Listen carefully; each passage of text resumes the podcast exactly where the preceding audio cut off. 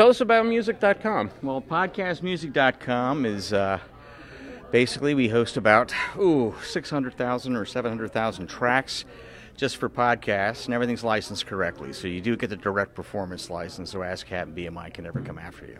Okay. As well as the mechanical and the master use. We do this for living, Right, licensing music, and we are actually also starting to bring in some of the major uh, record labels too. Wow. So uh, someday on our podcast, we'll be able to play our favorite artists, perhaps? Yeah, look for this summer. I can't really say anymore. Okay, okay. But for people interested in getting started, do you have like a, a basic subscription or a way you get started- Our subscription started at about ten bucks a month, and that's for unlimited use of what uh, we have in our subscription site.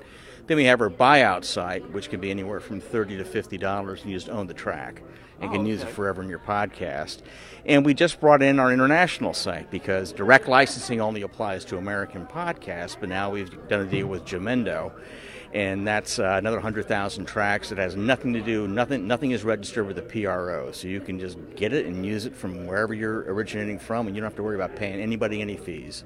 That's amazing. Tell everybody your name and where they can find uh, more information. Douglas Reed. Douglas Reed of podcastmusic.com. Thanks so much. Look forward to chatting with you as the event goes along.